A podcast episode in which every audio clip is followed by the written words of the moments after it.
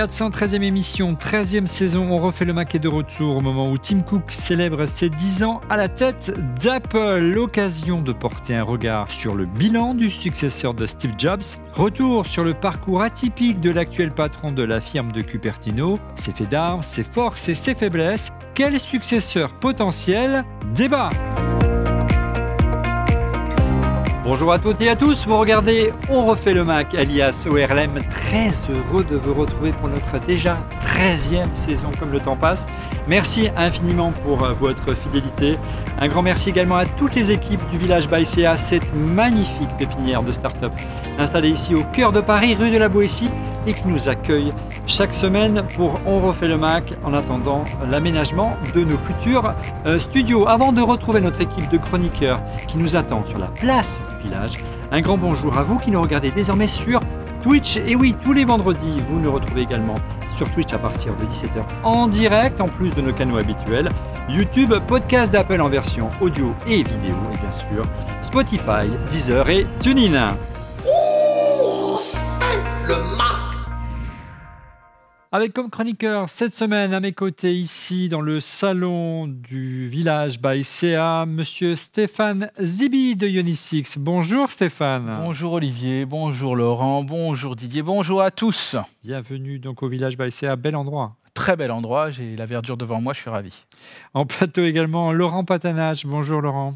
Bonjour tout le monde, bonjour les auditeurs, bonjour l'équipe, bonjour la tech, bonjour tout le monde. Voilà, on a, fait le plein euh, d'énergie euh, durant ces deux mois et lui, il a fait le plein de Tesla durant ces deux mois. C'est monsieur Didier Policani de Mac Forever en duplex de Lausanne. Bonjour Didier. Salut Olivier. Et c'est pas fini parce que, euh, parce que je vais tester encore plein de voitures électriques super cool à la rentrée. Vous n'avez pas fini de me voir dans, dans des bagnoles. Bon, cette voiture électrique forever. Hein, Ça fait peut-être plus rêver que Tim Cook. Enfin, on va en parler ce soir. Bon, on va oh en parler pendant une heure. Donc, on enchaîne avec quelque chose qui fait rêver. C'est l'œuvre de Tim Cook. Après 10 ans aux commandes d'Apple, êtes-vous satisfait de l'action euh, menée par Tim Cook en tant que PDG C'était la, question qu'on vous a posée sur Twitter, notre sondage de la semaine sur le compte Twitter d'ORLM.tv. Et vous étiez 78,5% euh, à répondre par l'affirmative contre 21,5% non, on l'avait fait il y a presque un an et demi, souvenez-vous les amis, une émission avec euh, Jean-Louis Gasset, l'ancien vice-président d'Apple qu'on embrasse, qui était à Palo Alto. Euh, et euh, vous n'étiez que 60% à la publicité, donc on voit que les, choses ont, ont, évolué. Stéphane, moi j'ai changé de camp, moi. On va en parler. Si on regarde que l'aspect business, en tout cas, de, et comptable de la chose, Apple vraiment a atteint des, des sommets, euh, Stéphane, en termes euh, ah bah, de business ou sa direction Ah oui, plutôt, Olivier, oui, quand même, parce que là, nous sommes sur une valorisation euh, qui, est aux, qui est aux alentours de 2500 milliards de dollars. Oui, on met le cap très rapidement vers les 3000 milliards. Et je pense qu'on y sera, on sera bientôt, parce que ça a été créé, créé en 1976, une entrée en bourse en 80. Il a fallu attendre 42 ans pour les 1000 milliards.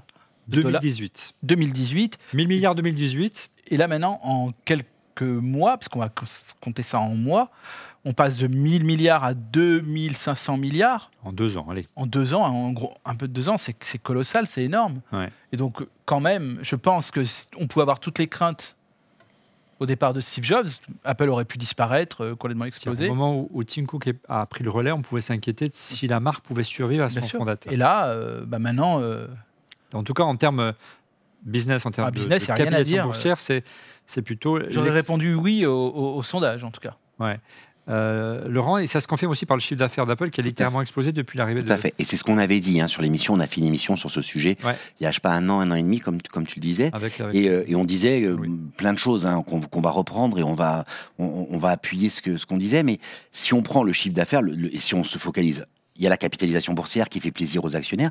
Si on prend le chiffre d'affaires, qui est quand même le, finalement le, ce que fait l'entreprise, à l'arrivée, l'entreprise est à un petit peu plus de 100 milliards de dollars, 108 et quelques hein, pour le, chiffre d'affaires 2011. Donc euh, aujourd'hui, on est à 282 milliards euh, et demi. Donc allez, on va pas dire multiplié par 3, mais presque multiplié par 3 en 10 ans, quoi. Phénoménal, quoi. Euh, c'était pas arrivé, c'était pas arrivé sous l'ère Steve Jobs. Ouais, bah, en tout cas, il avait bien, bien préparé le terrain. Hein, Steve Jobs, c'est vrai que les produits étaient là, mais mais, mais Tim Cook a su vraiment fructifier, c'est moins qu'on puisse dire, pour une compagnie fruitière comme Apple, l'œuvre de Steve Jobs, Didier. Oui, Olivier, et si tu regardes un peu la répartition là, du, chiffre d'affaires, tu vois que l'iPhone, c'est une grande partie du gâteau, hein. c'est Steve Jobs évidemment, l'iPad aussi, le Mac évidemment. Et puis après, bon, tu as tout un tas de choses. Les, services, c'est vrai qu'on peut, on peut l'imputer à Tim Cook. Euh, quelques accessoires chez Beats, chez euh, l'Apple Watch. L'Apple TV, tu vois, c'est encore de euh, Steve Jobs qui était un petit peu derrière. Donc c'est vrai qu'en en fait, il, a bien fait fructifier le, gâteau, mais c'est vrai que la part de Tim Cook reste encore assez, assez minoritaire malgré tout. Mais c'est vrai que c'est un boulot assez incroyable. Et moi, je me demande toujours ce qu'aurait fait Steve Jobs. Tu vois, est-ce qu'il aurait sorti d'autres produits ou est-ce qu'il aurait continué à faire grossir le gâteau hmm. de cette façon d'ailleurs? Parce que Tim Cook a pris quand même des décisions euh, assez forte. Hein. On en parlera juste après pour, euh, faire grossir tout ça. Alors concrètement, il y a une question, regarde, d'un tweetos euh, sur le compte Twitter d'Aurelm.tv de El Koubiak. Quelle est, selon vous, messieurs, la plus belle réussite de Tim Cook, de son mandat durant cette décade, Stéphane? C'est un truc qui se fait peut-être pas trop visible. C'est pas un produit, c'est la logistique, à mon sens, quand même.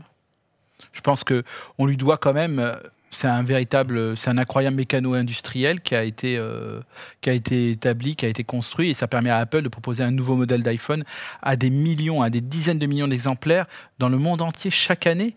Alors certes, les autres quelques jours seulement après la Voilà, quelques jours. Donc c'est quand même l'un des rares constructeurs capables je de pense, faire ça. Et en plus avec un oh, bon, même si à la fin ça commence à s'éventer, mais on a quand même un réel secret euh, global euh, qui est maintenu. On a des suppositions, des rumeurs et tout, mais on aura toujours une surprise pendant la présentation de la keynote qui aura lieu dans dans quelques jours. Ça manque quand même un petit peu de surprise, Ouais, je pense. Mais bon, mais quand même, on peut, on peut en avoir quelques-unes, peut-être. Je sais pas, pas au niveau des couleurs. Dis-moi, dis-moi, c'est ce qu'il faisait avant d'être euh, CEO. C'était sa spécialité, la supply chain. C'était la supply chain. C'est ce qu'il a fait, roi. C'est ce qui. Non mais, non mais, en fait, grosso modo, il n'y a pas besoin d'être CEO pour faire ça. Non, mais grosso modo, ce que tu es en train de dire, je suis d'accord avec toi, hein, il a été exceptionnel, c'est parfait, c'est impressionnant. Non, mais c'est parfait, c'est impressionnant. Tout le monde admire la supply chain d'Apple. De, de, mais finalement, il n'y a pas besoin d'être CEO pour ça. Hein. Il le faisait déjà avant et c'est ce qui a fait qu'il arrive à ce niveau-là. Quand tu la mets au centre de ta stratégie comme Amazon Mais c'était déjà le cas. Mais c'était déjà le cas. Il, il, était, il est monté dans Apple parce que c'était le dieu de la supply chain. Ah, oui. Il a commencé chez IBM, puis chez Compaq, puis truc. Donc c'est son parcours, c'est la supply chain. Hmm. Il a un peu les, fournisseurs. Hein, euh, voilà, donc on en parlera peut-être un peu après. Et euh, je sais pas, tu, as, tu, as, parlé du nombre de fournisseurs, de la réduction du nombre de fournisseurs? Ah oui, c'est sûr. Bah, c'est vrai qu'à son arrivée, euh, sa première mission que lui a confiée Steve Jobs lorsqu'il est arrivé chez Apple en 98, il faut se souvenir qu'en 97-98, quand Apple euh, ne se portait pas très bien. Moribond. Était moribond. Il y avait des stocks qui prenaient des, milliers bah d'unités d'ordinateurs qui prenaient la poussière dans les entrepôts. Ça, la mission de, de, Steve Jobs et donc derrière de Tim Cook était de rationaliser la production au maximum. Mais je te laisse raconter l'histoire. Non, l'histoire c'est que euh, je crois que les, fournisseurs majeurs, ils étaient euh, au nombre de 100 et il lui a dit tu me divises ça par 4 quoi et ils sont descendus à 25 ou 24 quoi tu vois euh, mais mais quand tu sais que quand tu sais que quand tu as 100 fournisseurs, parfois dans, dans, dans les, dans les 10 derniers pourcents, il y a des gars, ils font tu vois, des petites choses. Quand tu descends à 24, ça veut dire que tu tires de tu vois, tu vois tu boulonnes de tous les côtés, quoi. Oui, et surtout, euh, la volonté, c'était de réduire les stocks euh, et de faire du, ce qu'on appelle aujourd'hui, c'est pas très glamour lorsqu'on parle d'Apple, mais du flux tendu, mais ça mm. fonctionne. Euh, et effectivement, il fallait se souvenir à cette période-là, Didier ou Laurent ou, ou, Stéphane, que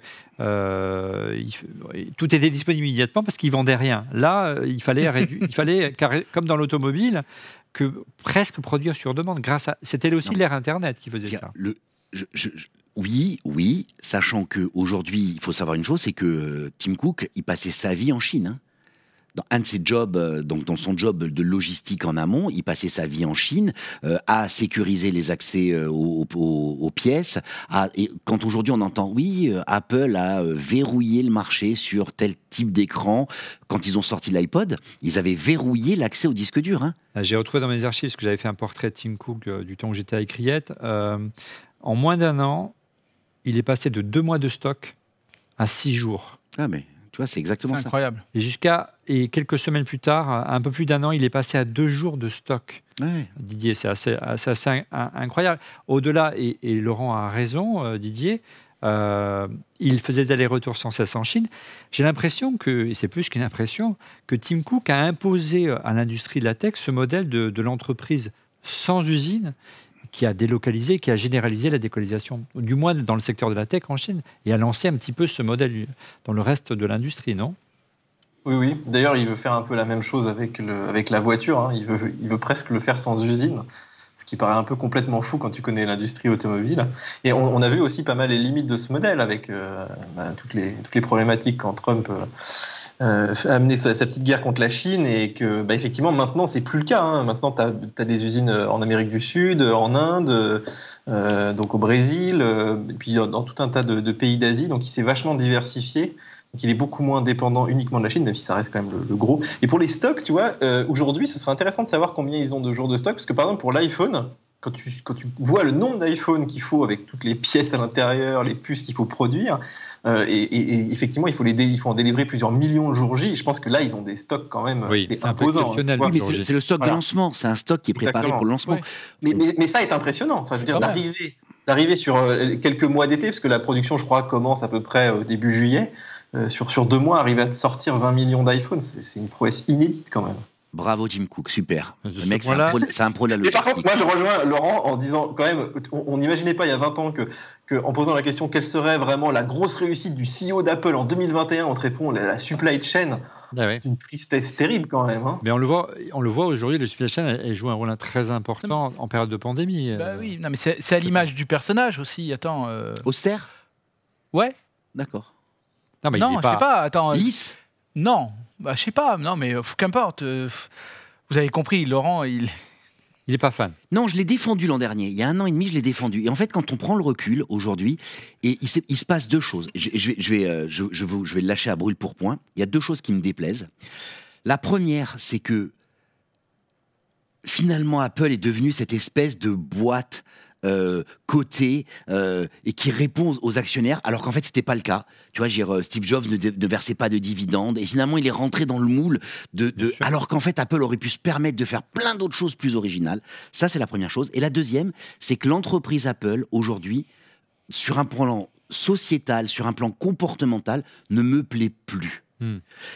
Et et, donc, si on prend euh, les relations développeurs, c'est nul ce qu'ils font. C'est-à-dire qu'il y a un énorme décalage entre le discours marketing de la boîte, exact, une entreprise euh, militante, une entreprise on citoyenne. Dans le il y a des petites choses intéressantes qui citoyenne et, et, et, le quotidien que peuvent vivre notamment les Cette développeurs. boîte devrait être exceptionnelle. Première capitalisation mondiale, boîte, une des boîtes, une des marques les plus préférées au monde. C'est une, une, boîte qui fait, des, qui fait encore de super produits. C'est le cas oui, cette boîte devrait montrer l'exemple.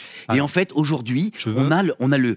Tu as tout à l'heure, en préparant l'émission, tu as dit euh, les tweets, je sais plus lequel a dit euh, les tweets de, euh, de, Tim Cook, on dirait le Daily. Je crois que c'est Didier. Les tweets, on dirait les tweets du Daily Lama. C'est exactement Daily ça. Lama, ouais.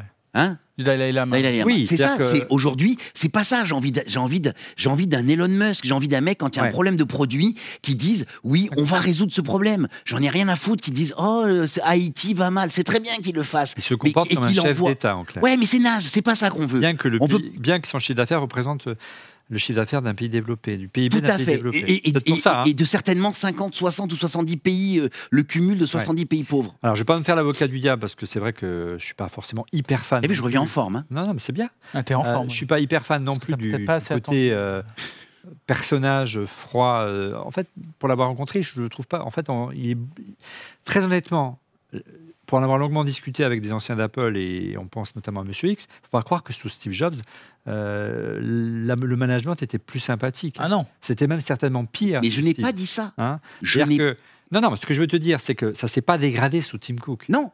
Voilà. Je te dis juste, je te dis juste que, je te dis juste que si tu prends les deux choses marquantes, qui sont une boîte qui réussit, tu vois, une boîte qui réussit, et un mec qui paraît normal, Hein, ok, il euh, y en a qui disent, on a des tweetos qui ont dit oui, mais Steve Jobs était un génie, il n'en est pas. Peu importe, ce mec-là est normal.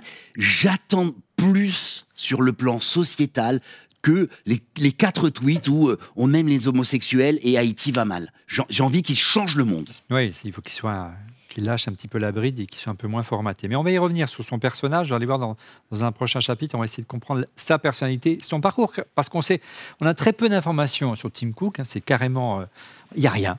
Euh, on a des, kilomètres d'histoire sur euh, tous les PDG euh, du CAC 40. il y a huit lignes sur Wikipédia sur, son enfance, son adolescence et ses études. On ne sait quasiment rien de son parcours. On va essayer de, vous allez voir tout à l'heure, je ne fais pas du teasing, mais d'en savoir un petit peu plus. Pour revenir à la question quand même de notre tweetos qui était quelles étaient, selon vous, les plus grandes réussites de Tim Cook, du moins de son mandat? Donc on a parlé effectivement de la logistique. il y a quand même d'autres éléments. Tu parlais tout à l'heure, je ne sais pas si c'est toi, euh, Didier, les services. Mm. Euh, souviens-toi, il y a 5-6 ans, il a dit d'ici euh, d'ici allez, une, décade, il faudra que Apple fasse 50% de chiffre d'affaires sur les services. Tout le monde a rigolé à l'époque. aujourd'hui, ce n'est pas encore une réalité, mais le chiffre d'affaires de, des services, ça représente aujourd'hui 20% de l'activité d'Apple. C'est pas rien. 20% hein. de l'activité d'Apple, c'est 50 milliards de dollars. C'est ce que euh, c'est deux fois plus rentable aujourd'hui que la vente de hardware, euh, Didier. Oui, bon, alors là-dedans, tu as quand même les applis. Tu vois, qu'est-ce que serait un iPhone sans les applis? Euh, On a tous la petite alerte des 5 Go de iCloud qui te force à prendre l'abonnement. Donc, tu es quasiment obligé de le prendre. Enfin, ce que je veux dire par là, c'est que ces services, effectivement, ils prennent du poids. Hein, et c'est enfin, logique qu'il y ait des services aujourd'hui, avec le cloud, avec tous les besoins qu'on a. Après, cite-moi un service qui marche en dehors de l'univers Apple. C'est-à-dire quelque chose qu'il a vraiment créé en tant qu'entité de service.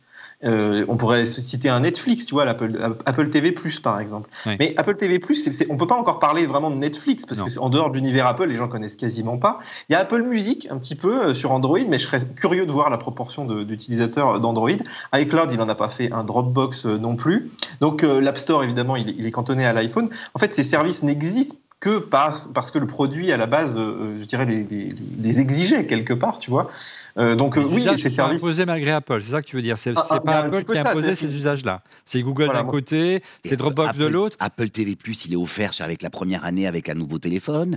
Euh, iCloud, c'était 5 gigas depuis longtemps. Les, les, téléphones ont cessé de grandir, c'est resté 5 gigas. Donc je suis entièrement d'accord avec Didier, qui est comme ça. Tu pourrais te dire que proportionnellement, oui, on te pousse, mais que que la, la personne qui se qui fait l'effort d'acheter un téléphone qui est un peu plus cher que le reste du marché parce que de meilleure qualité, tu lui laisses une chance. Aujourd'hui, il n'y a, plus aucun il a plus aucun téléphone. Euh, tu vois, les 5 gigas, tu les as utilisés, tu les as cramés en 3 vidéos et 2 photos. Quoi. Ouais, Stéphane. Non, mais c'est euh, c'est sûr qu'il y a une. Euh, le service, là, c'est 50 milliards. On compare avec ce qu'on peut comparer. Par exemple, le, le chiffre d'affaires de Peugeot, je viens de le voir, c'est 60 milliards. C'est dingue. Voilà. J'ai tout dit, quoi. C'est-à-dire qu'on lance une activité. Mais on l'a déjà, déjà, dit. Les AirPods qu'on critique tous, c'est n'importe quelle entreprise rêverait de faire le chiffre d'affaires que qu'ils font juste avec les AirPods. bien sûr. mais, en même temps, c'est la première capitalisation boursière. C'est une, une, des boîtes qui a le plus gros chiffre d'affaires au monde. Donc heureusement qu'ils font beaucoup de chiffre d'affaires. C'est ça qu'il faut comparer. Moi, je pense tu le compares à Peugeot qui vend 4 euh, bagnoles à 3 Français et. 60 milliards de. de... mais tu vois ce que je veux dire, il faut le ramener par, opposition. Non, on va dire ça. Mais c'est vrai par contre que la capitalisation boursière de, Peugeot est à ce côté. Mais passons, enfin, Stellantis.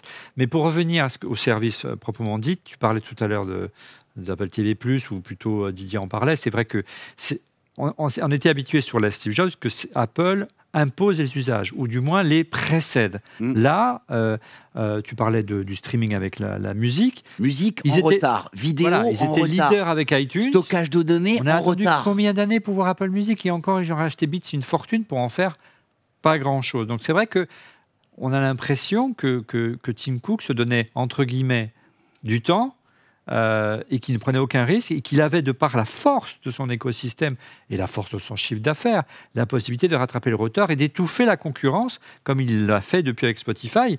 Le revers de la médaille, c'est qu'il risque d'avoir, et on parlera tout à l'heure en fin d'émission, c'est voilà, les enjeux pour la suite et pour la suite d'Apple, euh, des, des, procès, d'habiles positions dominantes qui risquent d'enchaîner. De, mais, euh, Didier, juste un point. Moi, je me souviens, on en avait discuté il y a quelques années ensemble, au moment où, où Tim Cook commençait un petit peu à évoluer et à se développer. On critiquait tous Apple et les analystes en particulier sur le fait qu'Apple était trop dépendant de, l'iPhone, que se passerait-il si, parce qu'après tout ça peut arriver, en septembre, Apple se loupe et la génération de nouvel iPhone ne séduit pas? Il y a tout le mécano qui s'écroule. Il faut quand même noter que l'iPhone est quand même moins dépendant. Euh, Apple est moins dépendant de l'iPhone ces dernières années.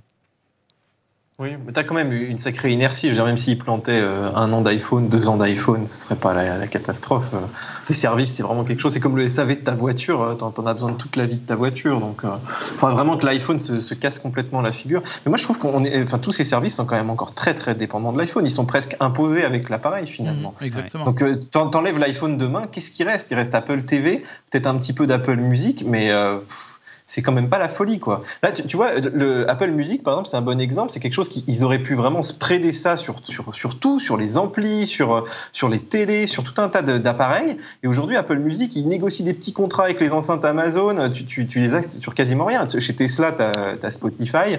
Euh, tu l'as chez Porsche, voilà. Ils ont signé chez Porsche, là. Mais là, cette année, là, c'est tout récent, tu vois. C'est un truc qui aurait dû être fait il y a 5 ans. Donc, c'est étonnant qu'il n'ait pas une stratégie, justement, sur le service qui soit beaucoup plus globale. Les gens, ils prennent Apple Music juste pour l'univers Apple. Ça pourrait être quelque chose de, beaucoup, plus, euh, de beaucoup plus général. Moi, j'ai un ampli de salon euh, qui est génial. Euh, j'aimerais bien avoir Apple Music dessus mm. avec Siri, tu vois. Bien sûr. Et c'est vrai que ça prend du temps. Mais on a l'impression que, c'est vraiment la, stratégie de, Tim Cook, hein, de ne pas vouloir faire un coup, les coups médiatiques comme faisait Steve Jobs et, et de prendre par surprise il glisse, il est lisse. Mais, euh, mais, mais vous attendez quoi Non, mais sérieux, vous attendez quoi Un jour qu'il arrive et qu'il dit voilà, on va, je vais faire euh, des cookies au citron, je sais pas. Non, mais je sais pas. regarde l'exemple de l'Apple Watch. Quand l'Apple Watch est arrivé, ça n'a pas été un grand succès. Le produit n'était ah pas ben fini, c'était une, version alpha. Mais on voit aujourd'hui qu'il y a un vrai marché autour de, euh, de l'Apple Watch, 5, 6 ans, 7 ans après, et qu'aujourd'hui l'Apple Watch, ça pèse avec les accessoires, mais entre, donc il faut rajouter aussi les AirPods, mais ça pèse 30 milliards aujourd'hui. Hein, c'est énorme. Sur les 9 euh, premiers mois de l'année, donc c'est considérable. Euh, c'est plus que les ventes d'iPhone en 2010 d'Apple, à l'année. Donc ça montre quand même. Mais, on peut pas. Il a quand même réussi. On peut pas ah comparer. On peut pas comparer non, Samsung, n'a jamais réussi à s'imposer sur le créneau de, de, la, montre connectée. Qui d'autre Ils ont racheté Fitbit. Donc, euh, la conclusion, le, mec est bon en montre et en, et en logistique. on peut pas. Je, voilà, je veux te dire quand même qu'il y a une, quand même une vision. Et cette vision, on va essayer de la comprendre ensemble. De manière générale, dans vos réactions, vous êtes tous d'accord sur le fait, et c'est très euh, semblable à la réaction de Jeton Bajrami. Regardez sur Twitter, il manque cette patte distinctive sur les produits. Vous êtes unanime là-dessus, qui était propre à Steve Jobs. Il manque aussi une histoire à raconter avec ces, euh, avec ces produits. Hein. C'est moins romanesque, et c'est très bien dit, euh, qu'avec Steve Jobs. il aura évidemment moins présente, il est moins charismatique, mais économiquement, il est bien meilleur, mais plus économiste qu'artiste c'est vrai. C'est ça. Mais euh, le tweet suivant est très intéressant de NBKWSK. Sa vision de la synergie des produits, c'est vraiment très très fort. Le consommateur dont je fais partie a envie de tout acheter dès qu'il rentre dans l'écosystème Apple. Pour moi, c'est ça la patte Tim Cook. C'est-à-dire que on peut dire que Steve Jobs avait déjà initié cette vision d'écosystème fermé et d'utilisateurs captifs. Le, le, le PowerBook 17, quand il est sorti, il avait appelé le hub multimédia. C'était l'idée de se dire qu'ils allaient faire, tu vois, tout un écosystème de produits autour. Donc, c'est j'entends ce que dit euh, le Twitos et euh, il a raison en partie. Il n'empêche que ça facilite les choses. Quand tu as l'iPhone qui te, qui, qui a un aspirateur à client, tu as euh, le, le public Mac. Oh, il faut se rappeler. Moi, je me rappelle quand j'avais mon Mac en 2003. Dans les, les, les Mac, ils avaient la pomme à l'envers. Ils ont retourné la pomme pour que quand on soit dans un aéroport, la pomme soit visible et que ce soit distinctif. Il hmm. faut se rappeler de ça. Hein. Euh, donc, c'est tu te rends compte que dans les universités, il y avait ces photos qui commençaient à sortir, tu avais un PC que des Mac. Donc, à un moment donné, il y a une aspiration, le marché, le marché veut, c'est ce que veut le marché.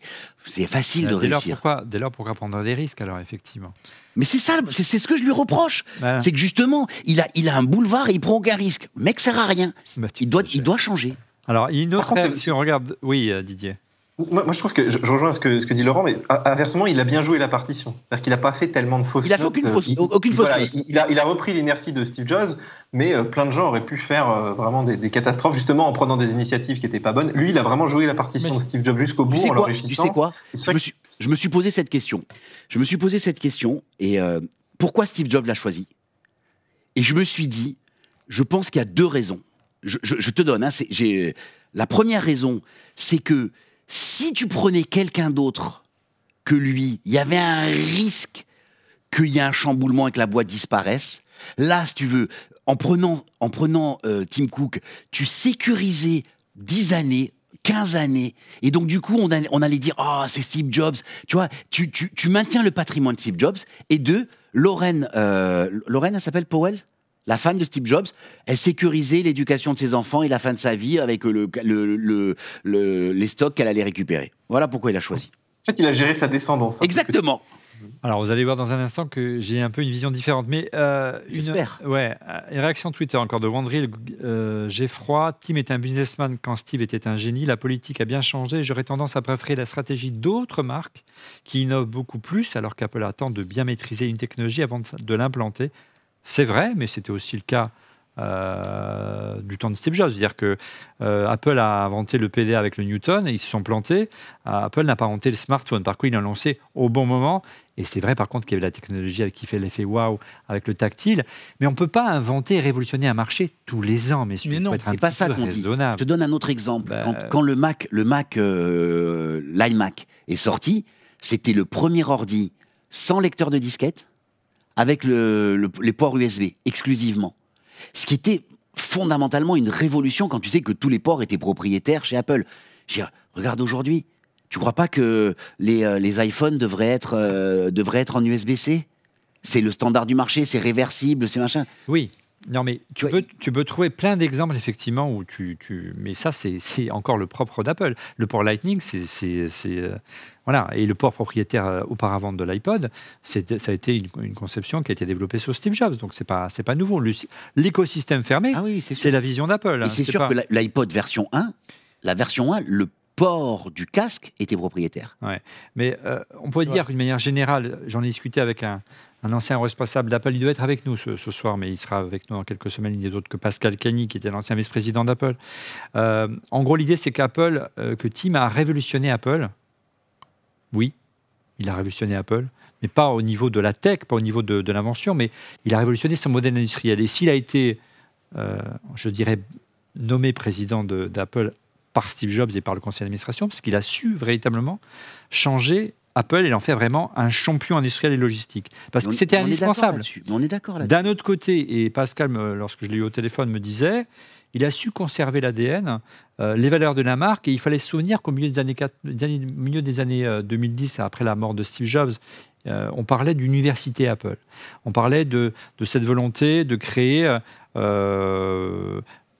un endroit où effectivement on puisse faire fructifier encore une fois ces valeurs et l'ADN de la marque. Et, selon Pascal, on a tendance à sous-estimer l'impact de cette euh, université qui fait qu'aujourd'hui, euh, l'ADN d'Apple est véritablement implanté euh, et picousé chez tous les salariés d'Apple, si bien qu'aujourd'hui, ils ont réussi, je dirais, la, le le All Trick, all trick le, le, le, grand chelem, le trick, le grand chelem avec en matière euh, d'intégration hardware et software, c'était le, le, grand, le grand mantra de Steve Jobs, cette intégration hardware-software. C'est la valeur ajoutée d'Apple mm. par rapport à tous ses concurrents.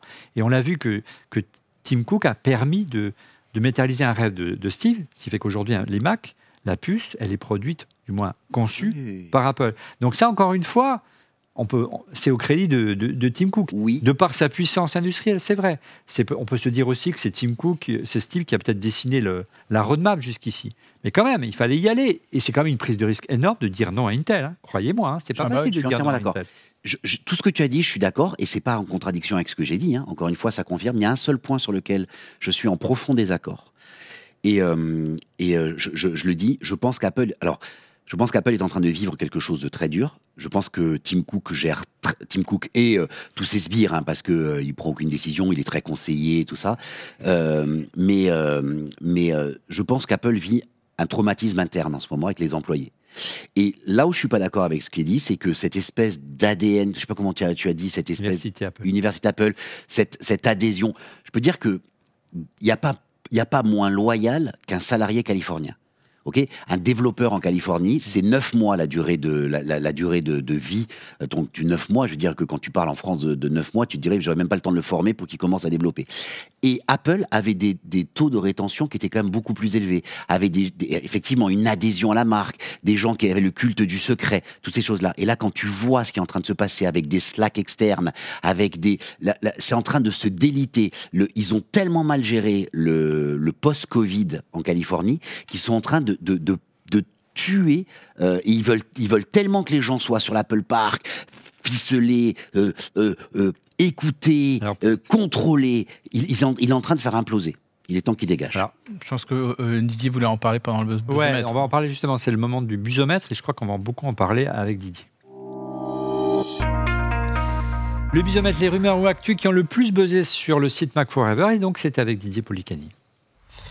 Et oui, Olivier, et on commence alors avec une info. Écoute, c'est l'info de la semaine pour moi. C'est-à-dire que Apple va enfin t'autoriser, quand tu es développeur, à mettre un lien vers ton site pour, par exemple, t'abonner à Netflix, pour aller t'abonner à Spotify. Jusqu'à présent, les développeurs n'avaient pas le droit. Donc, soit ils passaient par l'App Store, soit ils pouvaient te mettre un login mot de passe, mais euh, sans rien dire à l'utilisateur.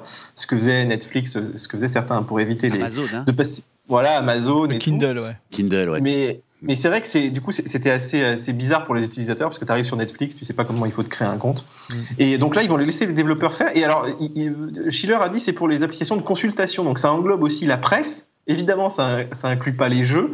Et, c'est assez étonnant parce que bon, les jeux, évidemment, c'est ce qui rapporte le plus sur l'App Store. Mais ils n'ont pas précisé encore exactement le cadre, hein, comment ça allait se faire. Est-ce que tu as le droit de mettre les prix sur le site, les prix sur l'App Store?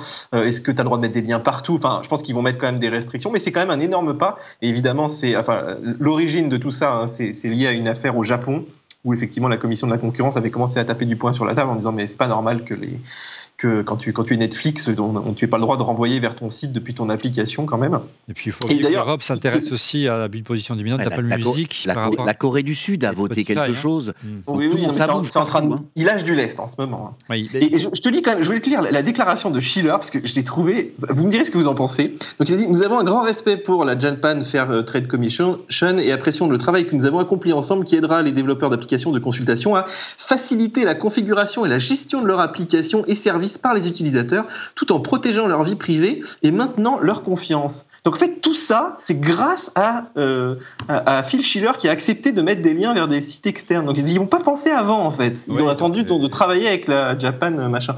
Mais quand même, c'est garder les 30 croient à cette phrase, quoi. C'est ça, euh, Didier. C'est que je souhaitais Apple, c'est que s'il y avait un lien, si, s'il y avait un bouton pour s'abonner, Apple percevait sa dîme. Hein. Là, aujourd'hui, il, devrait être, on va voir, hein, possible de, passer au travers. Le paradoxe de tout ça, c'est que le paradoxe de tout ça, c'est que sur le Kindle, tu as le droit d'acheter euh, sur le, si tu vas sur l'application Amazon sur Safari, tu as le droit de l'acheter, il arrive sur ton Kindle. Mais tu n'avais pas le droit de le faire depuis l'appli Kindle.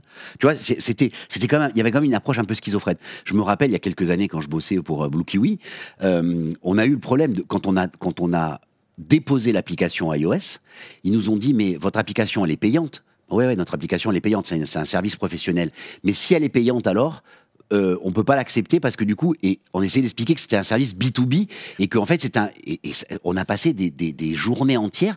Alors ça s'est vachement assoupli après, mais déjà dès le début, ils étaient euh, bah, il va parler des 30%, qu'est-ce que tu veux que je te dise ouais, mais Ils sont à ça près. Hein. Tu peux justifier effectivement d'avoir un App Store fermé, mais on va pas refaire le procès d'Apple ici, euh, pour des questions de sécurité, blablabla, etc. Mais quand tu as une dimension, on l'a vu, aussi importante qu'Apple, et tu as un contrôle finalement autant, aussi important sur un écosystème, effectivement, tu ne peux pas te permettre d'être euh, le centre de gravité de tout, il faut lâcher du lest. On va voir s'ils vont aller plus loin, parce que la volonté réelle, c'est de créer des, App Store alternatifs, hein, purement et simplement. C'est ce que demande la Corée du Sud. La Corée du Sud, ce que demande encore euh, euh, le développeur de jeux vidéo, donc Epic, notamment. Euh, et c'est pas par hasard si ça, s'il lâche un peu de l'est maintenant. On verra d'ici quelques semaines ou quelques jours, j'espère, lors de la prochaine keynote d'Apple, les déclarations de Tim Cook à ce sujet. Deuxième info rumeur, parce qu'on s'est un peu éloigné du busomètre, Didier. Oui, alors là par contre j'ai entre guillemets des mauvaises nouvelles. On s'attendait tous à voir euh, l'Apple Watch série 7 donc arriver aux côtés de l'iPhone 13 à la rentrée et apparemment il y aurait un peu de retard. Bon c'est pas illogique avec tout ce qui se passe en ce moment, mais l'Apple Watch serait peut-être pas prête pour la rentrée. Donc est-ce qu'ils vont, euh, vont devoir attendre? C'est possible. Hein, L'Apple Watch elle pourrait sortir après l'iPhone, ce serait pas forcément un drame. Et puis les MacBook Pro aussi qui arriveraient plutôt d'ici euh, la fin de l'automne. Donc euh, là encore, tu vois, euh, si tu voulais un petit MacBook Pro 14 pouces, 16 pouces, hmm. il va falloir attendre. Ouais. Et, on parlait tout à l'heure de, plus qu'un malaise, mais vraiment un, mal-être au sein de, des, salariés d'Apple. Euh, ça va mal en interne au sein d'Apple aujourd'hui? J'ai encore une petite info avant euh, sur les produits Apple, Olivier. Ah, tu m'as grillé mon info. Il y a, l'Apple Watch Series 7 aussi, donc qui, sera en retard, on l'a dit, euh, qui n'intégrerait aucun nouveau capteur de santé. Tu te rappelles, on avait parlé de la glycémie, on avait parlé peut-être des capteurs de température. Et là encore, ce serait une mise à jour euh, cosmétique cette année. Il n'y aurait pas forcément de, nouveaux capteurs, peut-être à cause de la crise des puces d'ailleurs. Mais ce serait un peu décevant s'il n'y avait pas de fonctionnalité. Tu vois, c'était juste du design. Bon.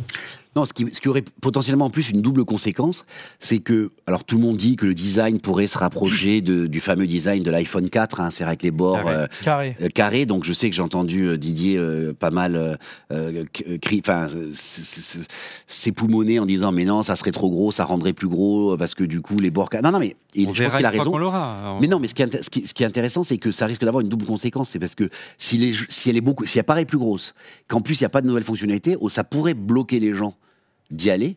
Tu vois, et, euh, et, du coup de faire d'acheter à, moindre prix celle de l'année d'avant, puisqu'ils gardent toujours un modèle d'avant. Mm. Donc ça peut être ça sera intéressant de voir comment ça se passe. Enfin, moi, j'ai toujours considéré que l'Apple Watch, mais c'est en vieillissant avec la vue qui baisse, que les écrans étaient trop petits. Donc moi, si elle grandit, ça me dérange, ça me dérange absolument pas. Du rififi en interne, je crois, Didier.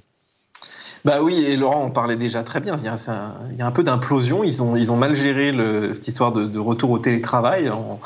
ils sont revenus beaucoup sur leurs décisions ces dernières semaines, mais c'est vrai que ça, ça, crie un petit peu parce qu'il y a beaucoup de gens qui veulent du télétravail. En plus, bon, faut, faut voir aussi la situation là-bas. On la connaît pas bien forcément euh, d'ici, mais la Californie et surtout la Silicon Valley, c'est très très cher. Euh, il y a des, gros temps de transport. On demande maintenant aux gens d'aller de plus en plus loin, et c'est vrai que c'est un petit peu compliqué pour les gens. Donc il y, a eu, il y a eu aussi des phénomènes un peu locaux autour de ça. Mais euh, dernièrement, il y a un article qui est paru sur The, Verge qui, m'a vraiment fait tiquer. C'était marqué Apple se soucie de la vie privée à moins que vous ne travaillez chez Apple. Euh, et, c'était très détaillé. Et euh, en fait, ça, c'est des échos qu'on a depuis très longtemps. Hein. C'est-à-dire qu'Apple flique énormément ses salariés. Il leur demande de s'enregistrer avec des Apple ID personnels. Donc, ils ont, ils ont accès à toutes leurs conversations. Alors, on imagine que c'est pour euh, éviter les fuites, tu vois, pour leur mettre la pression, peut-être pour les écouter. quand tu rends ton ordinateur, donc là, c'est, je cite un The Verge, hein, l'employé disait qu'en fait, Apple te laissait pas l'effacer c'est-à-dire que c'est à eux qui l'effacent, donc je ne sais pas s'ils l'effacent ou pas, etc., etc. Et du coup, c'est vrai que quand, quand, tu, quand tu vois Tim Cook avec, avec ses beaux discours d'un côté et puis de l'autre, tu as l'impression de te, te, te, faire traquer jusqu'au bout quand tu es dans la boîte, ils ont tout un système de badge, ils n'ont pas le droit de parler à, leur, ah, à leurs collègues, etc. Et c'est vrai que ça, fait, ça, fait un peu schizo, justement. Tu as l'impression qu'on on veut le bien, mais pour les autres, finalement. Et, c'est amusant de voir quand tu, tu approches un responsable d'Apple. Euh, tu commences à discuter avec lui et qu'il ne sait pas que tu es journaliste, tout va bien, mais quand il apprend que les journalistes, on voit véritablement son visage se figer. C'est assez, euh, bah c'est assez frappant. Il y a une peur. Hein, mais ça date euh, pas de Tim Cook cette... Non, ça, je pense que ça a toujours, ça a toujours existé. Cette erreur. Euh, non, ça a toujours existé, sauf qu'aujourd'hui, le monde, c'est là où, encore une fois, je, répète ce que je disais tout à l'heure, que je ne veux pas être mécompris dans ce que j'ai dit. Ce que je dis, c'est pas que Tim Cook est mauvais, tout ça. Je dis juste que quand tu tiens à la tête de l'entreprise la plus rentable, la plus grosse, la plus grosse capitalisation boursière, que tu as un boulevard devant toi et que tu répètes partout que ce que tu veux, c'est faire le bien, fais-le et, évolue avec ton temps. Et tu vois, j'ai euh, sur, euh, je donne deux juste deux infos. L'article de The Verge est vachement intéressant et euh, franchement, si, si c'est en anglais, mais si nos auditeurs veulent le lire ou téléspectateurs veulent le lire, il faut le lire parce viewers, que allez, viewers veulent le lire. C'est franchement, il y, y, a une histoire sur une employée qui avait des photos porno, a pas, qu'elle a pas pu effacer tout ça. Elle était en mode panique. C'est, tu te rends compte jusqu'où ça va. Il y a un deuxième article qui a été publié par Snowden. Qui est tout aussi, qui est tout, il est. À charge. Oui. Oui, mais ça, ça, ça te donne une ouverture quand même. Euh, c'est il faut, on a tous un esprit critique, on n'est pas des moutons. On est bien, on est bien d'accord. Ça vaut le coup d'être lu. Suis d'accord avec toi, mais simplement. le problème de, de, de euh, le problème c'est pas que Tim Cook, c'est-à-dire quand tu deviens une, entreprise qui donc qui a la puissance d'un État, oui. c'est ça dont il s'agit. Hein. Mais, c'est valable. C'est ce que je dis. terminer ma phrase. Quand tu as une société qui a euh, la puissance d'un État, tu peux pas la contrôler euh, comme une start-up comme le voulait Steve Jobs. Hein. C'est plus Mais possible. quand termine juste sur ce point. Euh, et à tel point qu'aujourd'hui, quand tu dis qu'ils ne prennent pas de décision, aujourd'hui, ce qui est le plus rentable pour une entreprise de la taille d'Apple, c'est pas de vendre des ordinateurs, c'est prendre son argent, le mettre sur un compte bancaire. Et ça rapporte plus. Et moi, une fois, j'ai rencontré un type d'Apple qui m'a dit Je suis une, je suis une, société de, de, placement boursier qui vend des ordinateurs. Oui, bien sûr. Voilà. Mais ah, tu, parlais, de, tu parlais de, Peugeot, tu parlais de Peugeot tout à l'heure. Peugeot, c'était euh, ou Renault. Parce qu'ils ont euh, très peu de marge. Mais parce que c'était des boîtes où finalement dans la discussion, quand tu discutais, que tu creusais, c'était une banque qui se sert des voitures pour vendre des crédits. De Renault, une, c'était une société qui vendait des pièces détachées. Une Twingo en pièces détachées, ça coûte 200 000 euros. La plus grande société immobilière au monde, c'est McDo. On le sait bien. Vendre des burgers, c'est accessoire. Oui, on sait très bien que dans les, dans les GAFAM, une, un de leurs business models, c'est l'optimisation fiscale. Bon, ok, mais c'est pas ça qu'on va critiquer euh, pour autant. Pour moi, il a quand même fait quelque chose qui rend la société viable pour quelques années, hein, pas partir demain.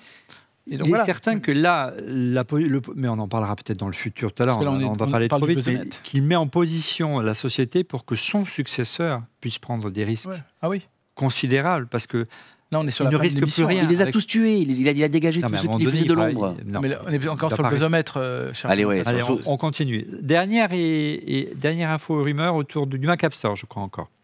Oui, et on va pouvoir bâcher encore un petit peu sur le Mac App Store puisque, bon, là, ce sont des, études, on n'a pas de vrais chiffres sur le Mac App Store, mais apparemment, le nombre d'applications proposées serait en net best. On, on était autour de 400, même en début d'année, là, on, est entre 200 et 300. Et de manière générale, c'est vrai que c'était un peu l'occasion aussi pour les médias de faire des articles un peu à charge contre le, Mac App Store, qui est quand même un, des plus gros échecs de, Tim Cook, on peut le dire, et même de Phil Schiller, hein, qui passe plus de temps sur les circuits de course qu'à s'occuper d'Apple, j'imagine.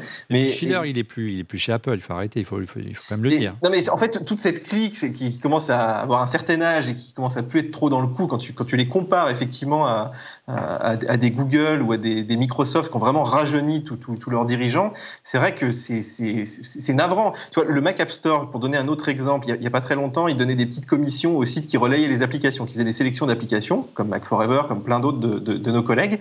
Et ils ont coupé ça. C'est-à-dire que le Mac App Store ne marche pas et il te coupe même le moyen comme ça d'encourager finalement les gens à télécharger des applications pour, pour récupérer les trois petits pourcents qu'ils te donnaient. Alors c'est franchement, tu, quand tu gagnais euh, quelques centaines d'euros par mois, c'était le bout du monde. Et ils nous retirent ça, tu vois. Euh, alors du coup, forcément, tu fais moins de sélection d'applications, etc., etc. Mais ce que je veux dire, c'est que c'est toujours, tu vois, dans cette stratégie un petit peu contre-productive, on essaye de tirer le maximum de, de ce qu'on peut. Et, et, en fait, le Mac App Store, à, à l'arrivée, moi je pense qu'ils vont te l'imposer. C'est-à-dire que quand tu es développeur aujourd'hui, déjà, il faut faire de la notarisation, faut faire plein, as plein de contraintes en fait pour publier, même pour publier en dehors du Mac App Store. Et, il va en faire un espèce d'App Store à la fin où tout le monde sera obligé de respecter euh, les règles. C'est un petit peu ça la logique finalement euh, jusque boutiste si tu veux. Le Mac App Store en perdition, donc c'était la dernière, euh, dernière info ou rumeur de, cette, de ce busomètre, plus qu'une rumeur, c'est une info. Une question bien précise qui va enchaîner sur, une, sur un chapitre. Regardez celle d'Anto, Anto360.fr. Qui était Tim Cook avant de prendre la tête d'Apple? Son parcours au sein d'Apple et avant. Retour donc sur le parcours euh, de Tim Cook après euh, cette courte pause. Moi, qu'on puisse dire, messieurs, c'est que Tim Cook a vraiment un parcours atypique. On l'a chargé quand même pas mal. Je ne voudrais pas que cette émission soit uniquement à charge. Je trouve ça assez rafraîchissant de voir que quelqu'un qui dirige l'une des plus grosses multinationales au monde ne sorte pas forcément d'une grande école, ne sorte pas forcément d'Harvard, ou soit pas le fils d'eux. Et c'est vraiment le, cas de, euh, de, Tim Cook qui, était, qui s'est fait tout seul, ce garçon. Tout à fait. Et c'est ce qu'on a dit dans l'émission il y a euh, un an et demi. Il faut le répéter aujourd'hui, parce que tout le monde n'a pas vu l'émission il y a un an et demi. Il faut aller la voir, parce qu'elle est, elle est d'actualité, elle reste d'actualité, je pense, et euh, ça vaut le coup. Mais oui, il était, euh, il a fait une petite. Ses, parents étaient. Euh, ses parents, moyenne. Oui, la classe moyenne. Euh, enfin, de mémoire, je sais plus. Chantier naval. Hein? Son, père, était chantier naval, sa mère était bossée dans une pharmacie. Donc effectivement, classe moyenne, il n'a pas fait une grande université, même si, même s'il a fait un MBA après, tu vois. Donc il a, c'était un travailleur achat. Oui, oui. Alors déjà, il est, on a très peu d'infos. Je vous le disais tout à l'heure sur le parcours ces années-là. Quel type d'études il a fait C'est très, il y a rien. Euh, on sait juste qu'il a fait effectivement euh, des études scientifiques. Il a fait un Bachelor of Science, euh, donc c'est un diplôme scientifique. Donc c'est plutôt un scientifique. C'est pas vraiment un ingénieur, mais il a plus un profil d'ingénieur parce qu'il n'a pas le terme d'ingénieur à l'université d'Auburn. Et puis après, il a commencé à bosser. Il a fait des petits boulots, vendeur de journaux. C'est amusant, moi qui suis journaliste. Et puis, il a été embauché par IBM, qui est quand même l'ennemi juré d'Apple dans ces années-là, pour vendre du PC. Et puis, il a pris les cours du soir, du moins c'est ce que dit son, profil et ce que raconte la, le, storytelling aujourd'hui. Euh, et euh, pour, pour justement s'enrichir au niveau business et, passer, et faire un MBA euh, autour de, de, la maîtrise en, administration des affaires à l'université de Duke. Et c'est là d'ailleurs qu'il va croiser Jeff Williams, qui va devenir son numéro 2 d'Apple et qui va le suivre chez IBM, puis chez Compa, etc. Donc on voit bien, messieurs, que c'est pas quelqu'un qui, qui, qui, qui, euh, qui, qui c'est pas un Elon Musk, c'est pas un Steve Jobs qui s'est fait tout seul aussi, mais qui, qui, a vraiment mangé son pain noir pendant des années et qui a monté échelon par échelon les, les, les, strates avant de, de, toucher le, le, jackpot. Respect. Voilà, c'est très bien. Et je pense que c'est. Euh, Didier. Oui. Oui, je pense que quand on lira la bio de Tim Cook, on sera tous euh, waouh non, elle sera pas très grosse, c'est ça, en termes de Non, mais c'est pas un mec qui fait rêver, mais, mais, effectivement, il a quand même un parcours super par rapport à. Bien sûr, c'est très bien. Tout le monde est d'accord là-dessus. Mais je pense que c'est à l'image de l'homme qu'il est, aujourd'hui, quoi. Mais c'est comme quand en France on a euh, Bérégovoy qui arrive euh, premier ministre, où, d'habitude ce sont des élites, c'est des énarques et tout ça. Le mec était un ouvrier, c'est super bien. Moi je dis respect. Le mec il vient d'une ville au fin fond de l'Alabama, tu vois, c'est pas un New-Yorkais, c'est pas un mec, c'est pas un Californien. Euh, et, encore une fois, ne vous méprenez pas, je suis pas du tout à charge. Hein, tu me dis vous êtes à charge, je pense, je veux pas être à charge. Ce que je dis juste, c'est que ce mec a, a, dix années sont dix années de réussite. Maintenant, quand tu es assis sur un tas d'or et que tu euh, que tu as autant de chance, voit le, change, change un peu le monde et fait qu'Apple soit. Voilà, lâche-toi. Hmm. Et, euh, et il se lâche pas et c'est dommage. Quand tu le rencontres, il est bien plus sympathique qu'un Steve Jobs qui était quand même. Il aimait pas les journalistes. Hein, mais, mais tu vois, la main. moi j'ai discuté avec des gens quand il est allé chez Ubisoft à Montpellier. Les gens te disent c'est un mec hyper, hyper sympa, hyper. Alors que Steve Jobs n'était pas un mec hyper sympa. Hein. absolument pas. Euh, bah oui. Enfin, moi, je, moi, je me suis retrouvé à l'Apple Store Paris avec Steve Jobs. Je peux dire que les gens à côté, ils étaient. Ah, ils avaient peur. Ils faisaient peur. Les gens étaient de la terreur, terrorisés. Alors que là, il était très convivial, très humain, très truc. Ça n'a rien à voir. Encore une fois. Euh, Mais ça peut expliquer peut-être justement euh, être gay en Alabama dans les années 70 ou 80. très dur. Si vous avez regardé Forrest Gump. Dans une ville de, dans une ville de, 5, 5000 personnes. Ouais. 5000 habitants, c'est bon, bref. Euh, et, encore une fois, Didier ou, Stéphane, euh, on lui a quand même confié lorsqu'il a, non, pour faire tourner un peu la, parole, euh, on lui a confié quand même, Steve Jobs lui a confié quand même toutes les tâches les plus ingrates qu'on peut confier à un responsable d'Apple. Alors qu'on voyait Jonathan Ive faire toutes les keynotes, il s'occupait du design, quand on voyait Phil Schiller lancer les Macs, etc. Lui, il faisait aucune keynote et il était au charbon, Laurent, Laurent. Stéphane. oui, tout à fait. Non, mais c'est vrai que quand on repense à tout ce qu'il a pu faire, il était euh, le parfait soldat. Il faisait tout et je pense que c'est ce que Steve Jobs aimait de toute façon. C'est quelqu'un qui, euh, euh, ça répondait à son exigence. Ouais, donc il, a, il a rationalisé la production, il a été voir tous les distributeurs pour pouvoir. Euh, c'est un homme de l'ombre. Euh, pousser le Mac parce qu'il voulait vendre que du PC. Euh, il était vraiment dans l'ombre, il s'occupait donc de la logistique, donc c'est quand même pas le, métier le plus passionnant du monde. Et quelque part, c'est certainement ce que tu le disais très justement tout à l'heure, Laurent, c'est ce qui plaisait à, plaisait à Steve Jobs. Oui. Ça laissait du temps à Steve de pas s'occuper de la gestion quotidienne de la boîte. Ah, mais c'est pour moi, c'est pour moi ils étaient, ils étaient opposés. Et lui, il pouvait inventer les produits. Tout à fait il faut se rappeler, encore une fois, il faut prendre du recul. Maintenant, ça fait dix ans, on a c'est violent ce qui s'est passé. On a et perdu Steve Jobs et vécu dix ans avec Tim Cook. Tu vois, c'est pas comme, euh, c'est pas à un moment donné. Genre de, deuil. Pour Olivier, c'est un deuil. Hein. Quand tu discutes avec Olivier, il te dit que c'est un, un, deuil. Donc je, peux. Mais mais, mais quand tu réfléchis, il y a une coupure, il y a une franche coupure. C'est pas comme quelqu'un dit bon, je pars à la retraite. Non, mais quand tu. as encore une émission et tu peux parler d'Apple parce qu'il y a de la matière. Non, mais je suis d'accord, mais ce sera plus jamais comme, euh, comme avant, c'est bizarre ce que je voulais donc dire, c'était qu'il y a cette coupure. Hein, il, y a, il, y a, cette coupure, donc il y a, c'est, pas comme quand quelqu'un part à la retraite, il est encore un peu là. Non, parce qu'on a toujours le sentiment, tu disais tout à l'heure, qu'est-ce qu'il aurait pu faire? Oui, euh, oui. c'est pas une mission sur Steve Jobs. Non, non, tout à fait. Mais ce que je veux dire, c'est qu'il y a cette coupure. Maintenant, la question, je, vous la pose, et rappelez-vous quand euh, on a appris que c'était Tim Cook il y a 11 ans, hein, parce que il avait commencé bien avant. Hein, ça faisait longtemps qu'en sous-main, il faisait des choses. Hein, Monsieur Hick nous l'a confirmé. Mais si on prend du recul, rappelez-vous quand on a dit c'est Tim Cook, Dis-moi, Tim, Timout, qui c'est ça On, on s'est tous posé la question, presque c'est qui? Tu vois, et, je suis tout à fait d'accord. Mmh. C'est juste ça, il faut se remémorer ça. Alors, euh, pour se remettre en position, et Didier était aussi un bon observateur à, l'époque, c'est vrai qu'on était tous vent debout contre Tim Cook. C'était pas lui notre chouchou au sein d'Apple. On aurait préféré un Tony Fadell, un Scott Fostel, un, John Rubinstein euh, ou un Johnny Ive, qui était quand même. Johnny Ive, bah, Qui était vraiment l'incarnation. Euh, c'était le, vraiment le binôme avec, avec, avec Steve Jobs. Et puis on s'est rendu compte avec du recul, parce qu'on était un peu nous aussi pris par le storytelling d'Apple que celui qui tenait la boîte, euh, Didier, c'était Tim Cook. C'était mm. lui le patron depuis des années. On en parlait avec Monsieur X avant de préparer cette émission. Ça faisait dix ans avant la mort de Steve qu'il dirigeait déjà la boîte. Oui, oui, c'est exactement ça. Et en fait, c'est vraiment, ça a été le, petit soldat, je pense, c'est la bonne, euh, la bonne expression de, Steve Jobs. Et d'ailleurs, euh, tu remarqueras que tous les noms que tu as cités, là, bon, il euh, y en a qui sont partis avant son arrivée, comme Fadel, Rubinstein, mais toutes les personnalités un petit peu qui commençaient à monter chez Apple, il les a quand même éjecté euh, assez vite finalement. Hein. Euh, Scott Forstall, on, l'appelait le mini Steve Jobs, il paraît chez, chez Apple.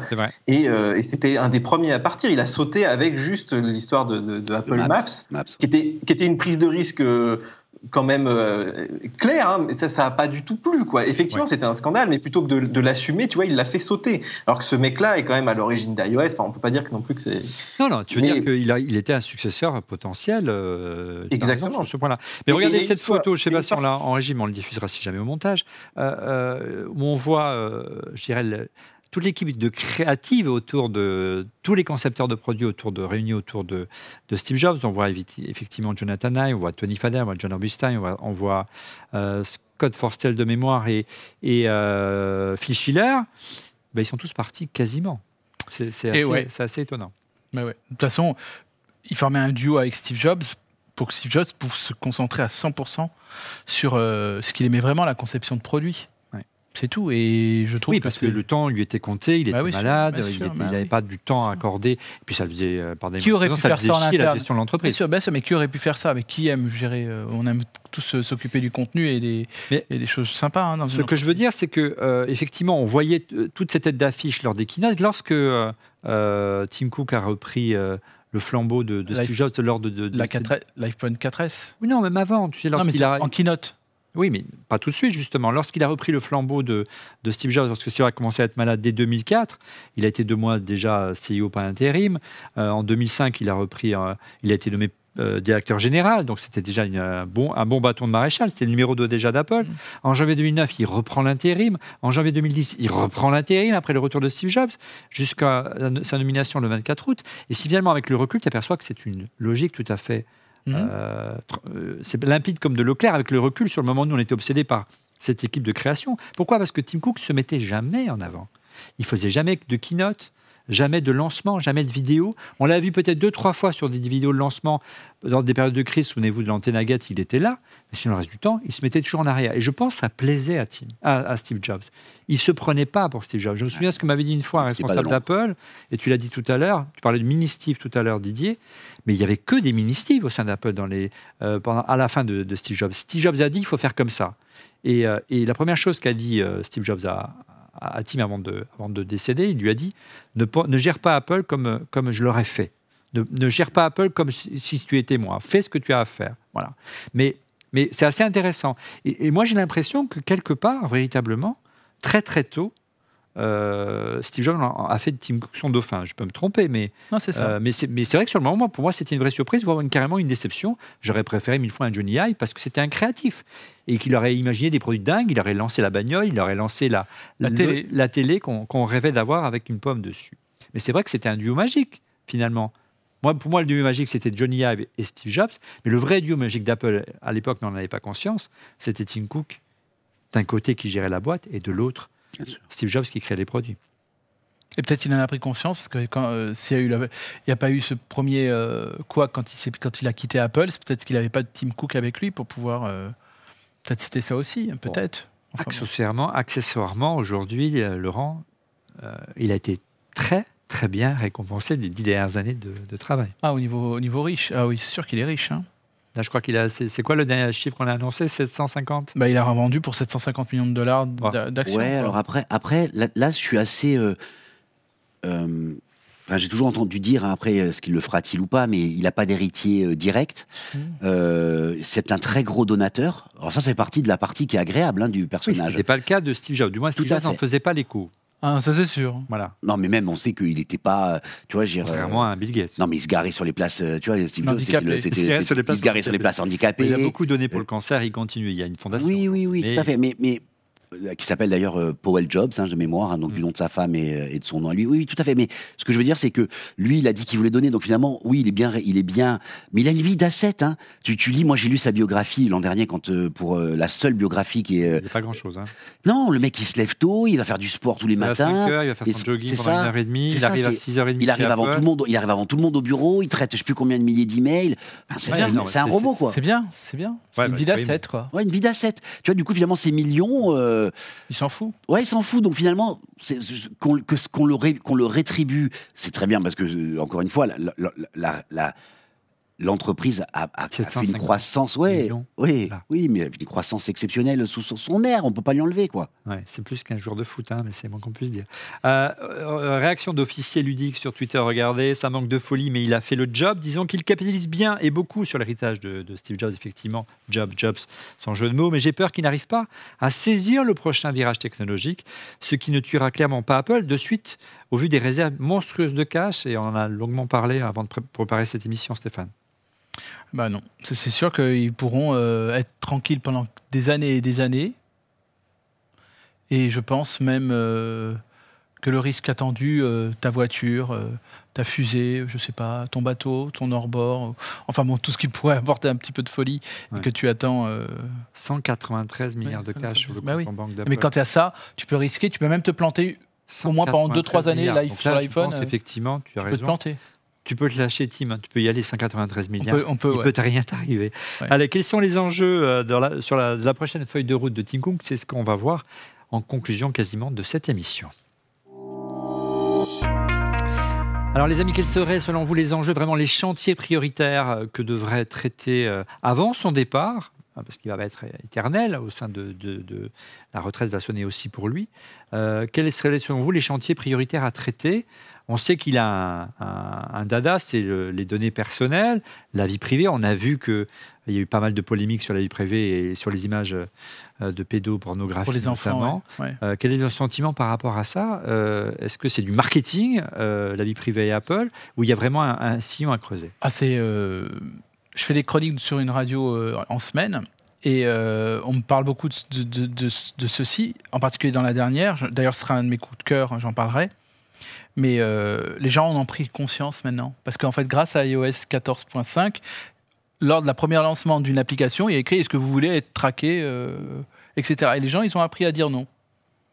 Et ils ont compris que potentiellement, ça pouvait éventuellement être. Euh, qu'ils soient les Robins des Bois, j'ai déjà employé cette expression parmi les, gros. les grosses entreprises, que ce soit les entreprises chinoises ou, ou américaines, et qu'ils soient les plus avancées ou celles qui ont en tout cas le plus de volonté et moi, j'ai tendance à les croire. Personnellement, j'ai tendance à les croire.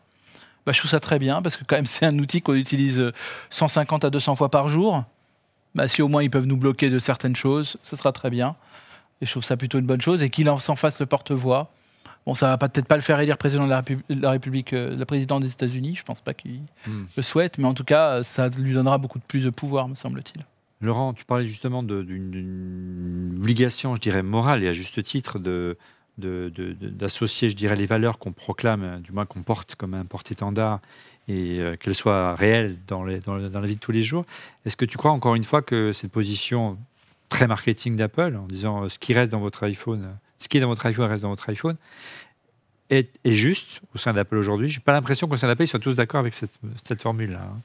Alors, je pense, ouais, je pense deux choses. Je pense que, un, effectivement, Apple est beaucoup plus protecteur euh, beaucoup moins permissif. Par son système fermé. Alors, le fait que le système soit fermé, puis le fait qu'ils prennent des positions un peu dures, tu vois, euh, euh, tu vois, Facebook a quand même acheté des pages entières de publicité dans les magazines pour essayer de faire croire que Apple était le méchant, alors qu'en fait Facebook fait son dos sur le fait qu'il traque le, le, le, monde. Donc, ça veut dire quand même qu'ils font bouger des lignes, et ça, on doit le reconnaître. Après, moi, je pense qu'Apple devrait Apple aurait les moyens technologiques et financiers d'être totalement irréprochable.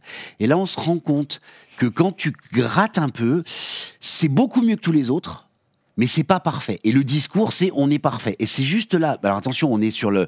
Euh, c'est là où je suis d'accord avec Stéphane. Par exemple, l'histoire de la euh, euh, euh pédopornographie, nanana.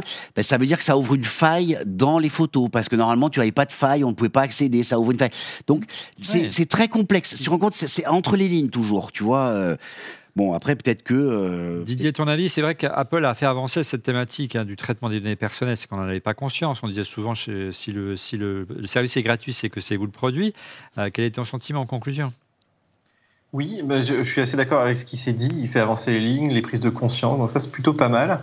Euh, il protège quand même beaucoup son écosystème, c'est-à-dire que c'est toujours plus facile quand tu es Apple de faire ça, parce que tu fais quand même ton beurre en vendant des produits assez fermés, de te dire bah t'as pas accès à d'autres produits, puisque c'est ça le la problématique aujourd'hui. Euh, enfin, quand moi je suis dans un autre milieu, tu vois, de la presse, de la publicité en ligne, euh, tous, tous ces gens-là n'aiment pas beaucoup Apple parce que les gens qui utilisent Safari sont de moins en moins intéressants euh, financièrement. Et il est en train de, tuer quand même une bonne partie de, cette industrie-là, l'air de rien.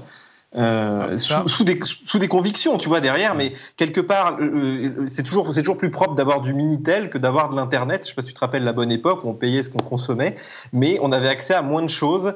Et aujourd'hui, c'est un petit peu ce qui se crée. Je trouve que le, produit d'Apple est peut-être plus joli, mais il est réservé à une certaine élite aussi. quoi. Ouais, c'est vrai.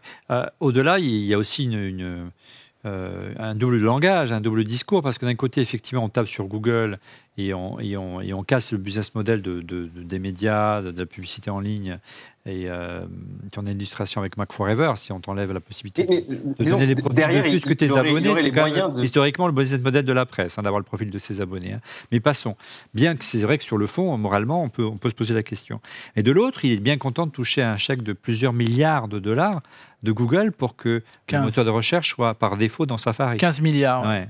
Ce qui est colossal quand même. C'est quand même une sacrée hypocrisie quand même. Donc s'il voulait vraiment démonter Google, il dit bah, Google, je l'exclus du Safari. Et il mettrait quoi à la place mais il lancerait ce moteur de recherche. Et puis voilà, mais ce serait un risque formidable. Tu disais tout à l'heure. C'est pas un risque, c'est pas un risque. On est d'accord aussi. C'est inutile. mais non, c'est pas inutile. Mais si, c'est inutile. Il y a un modèle aujourd'hui. Quand tu es moins bon, tu es moins bon, ça sert à rien de te battre. Tu as aujourd'hui là une vraie de position dominante d'un moteur de recherche qui est 99,9% de la population aujourd'hui utilise oui. Google. C'est un problème. C'est un vrai problème.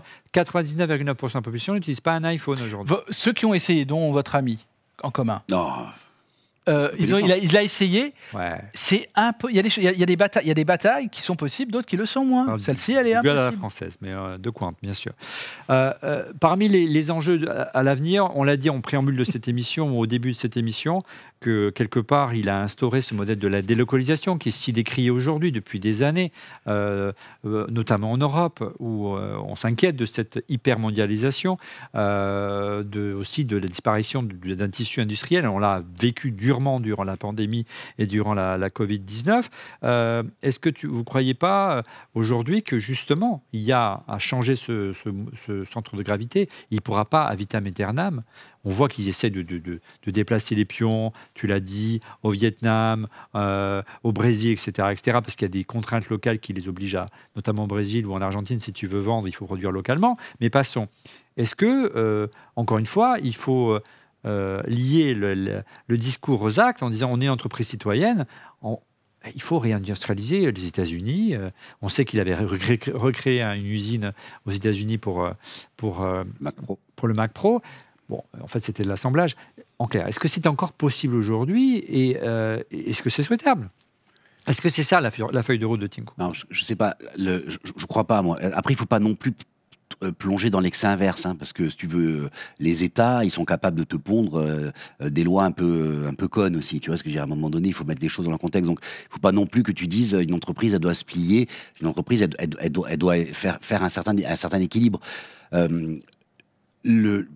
Je sais pas. Moi, je pense qu'il a, je pense que c'est compliqué aujourd'hui la situation de Tim Cook. Je pense qu'il peut pas changer. Il ne va pas changer maintenant alors que c'est la dernière ligne droite. Euh, tu vois, il n'a pas changé aujourd'hui.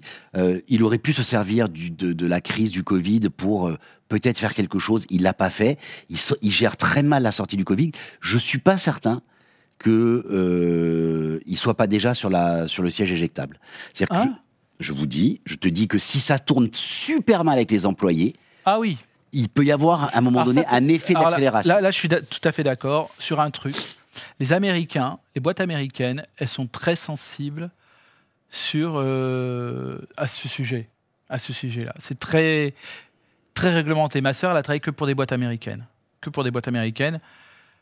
La moins, la moins américaine qui était, c'est Condé Nast, parce qu'il y avait Vogue, parce que le, prêt-à-porter était là. Belle boîte, bien sûr, mais elle a fait le digital pour Condé Nast. Hein. pour nous qui Voilà, là, donc elle a, elle a Disney, Yahoo, euh, Condé Nast et après LinkedIn. Et à chaque fois, donc pour LinkedIn et pour Yahoo, c'était des ouvertures de bureaux en France. On l'embrasse d'ailleurs. Ah oui, on pense à elle.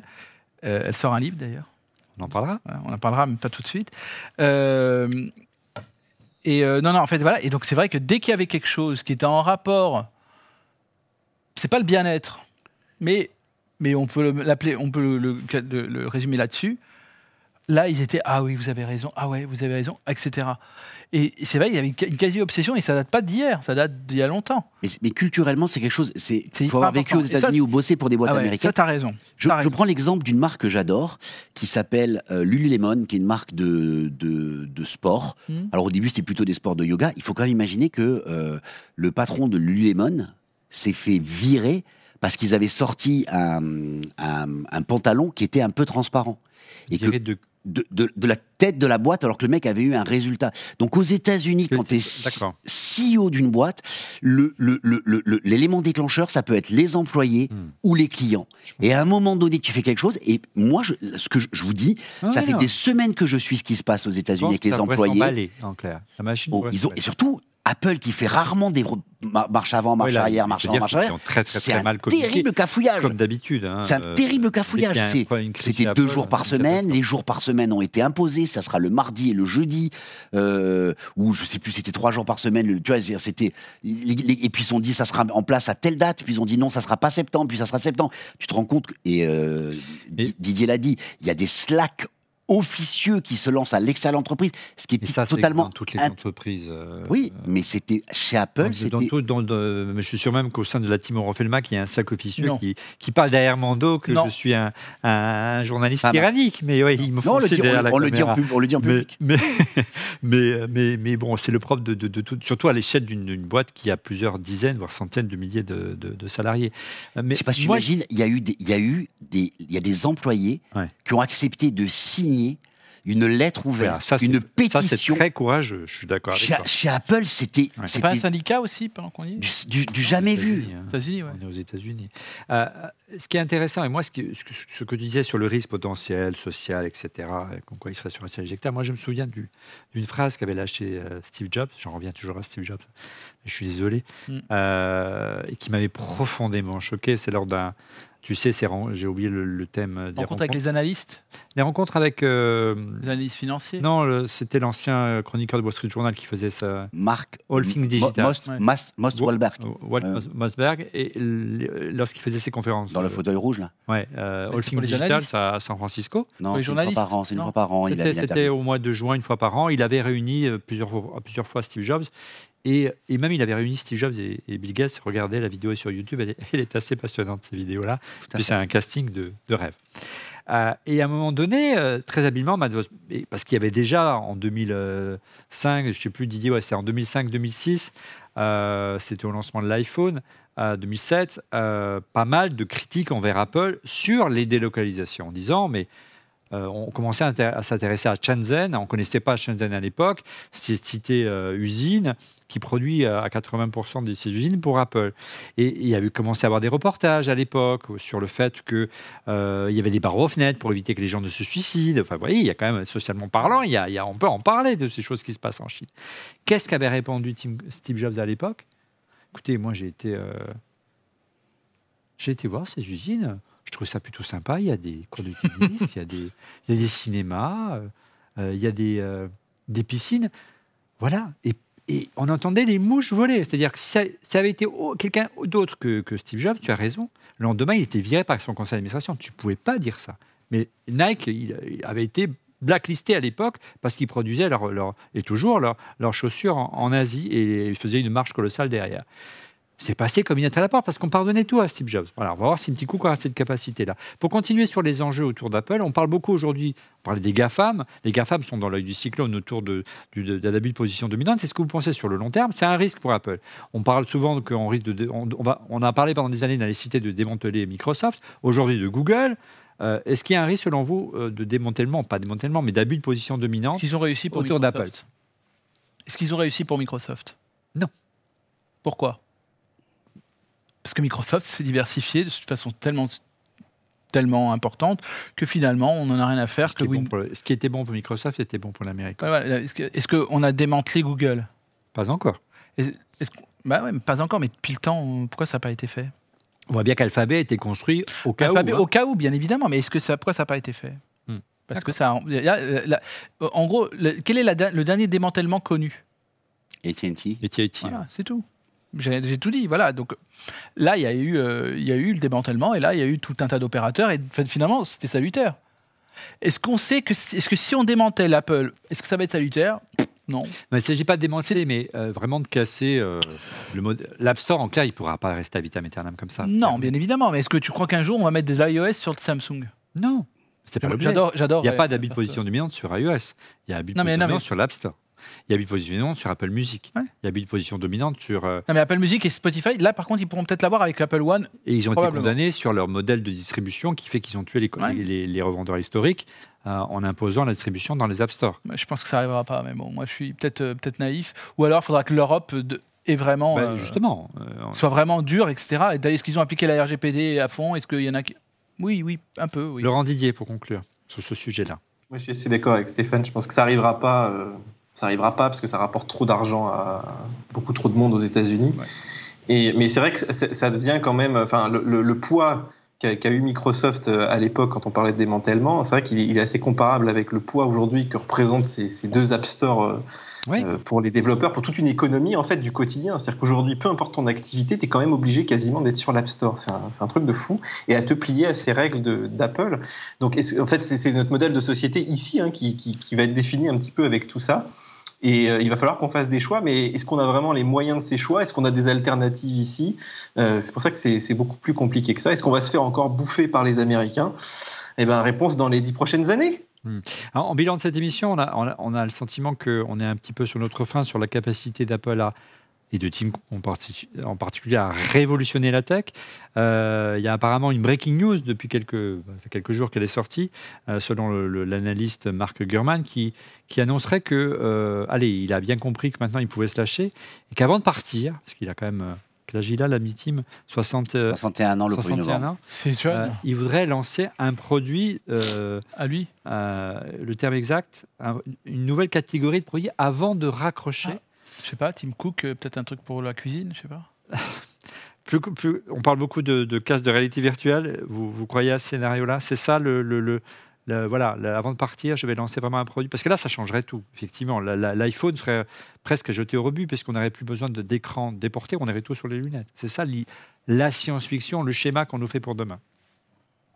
On va voir. On va voir. Didier Un thermomix, moi je trouve ça. Un thermomix. Écoute, euh, en fait, ce qui fait rêver les gens maintenant quand tu leur demandes, euh, effectivement, c'est plus Tesla que que, euh, que l'Oculus de Facebook, quoi. Donc. ah mais t'as raison. Non, mais on est, on est quand même dans un monde où, euh, tu vois, c'est encore loin les lentilles de contact euh, avec tous les trucs dedans et, qui remplacent personne, vraiment Pas tout le monde peut s'en payer une. des lunettes de réalité augmentée euh, qui fonctionnent un peu à la Google Glass. Mais, non, mais, ce que je veux dire, c'est que Tesla, ça aurait dû être inventé par Apple il y a 6 ans, 7 ans, en fait. C'est quelque chose qui aurait déjà dû être dans cette boîte. Exactement. Et même, le casque de réalité virtuelle, c'est presque trop tard. Enfin, on, est à un moment, c'est plus les enjeux. Je suis pas d'accord sur ce point-là. le marché, il n'est pas mature encore. On peut reparler de la voiture deux secondes? Ouais. Euh, puisqu'on parle de Tim Cook. Euh, ça fait deux routes, hein. Tesla s'est bradé euh, à, Apple. Hein. Hmm. La seule raison pour laquelle aujourd'hui Tesla, c'est pas Apple, c'est que Tim Cook n'a pas, pas Elon Musk a dit je suis ok, mais je veux prendre, je veux le poste de PDG. Non, d'abord il a sollicité un rendez-vous, il l'a pas obtenu. On ne saura jamais la réalité. De... Tim Cook n'a pas confirmé ni infirmé, il a plutôt infirmé. Euh, et, au-delà, il, aurait demandé en contrepartie. Mais justement, habile transition, dernier chapitre de cette émission, quel successeur à Tim Cook?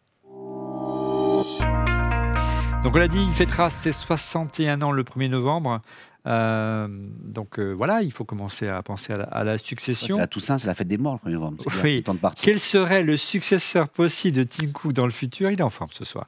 C'était le deuxième sondage qu'on a posé, euh, qu'on a publié cette semaine sur le compte Twitter dont Refait le Mac.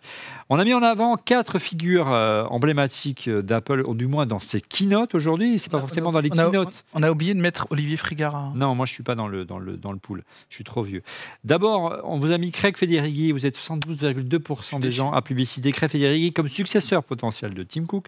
Suivi du bras droit de Tim Cook, à savoir Jeff Williams, c'est le Tim Cook de.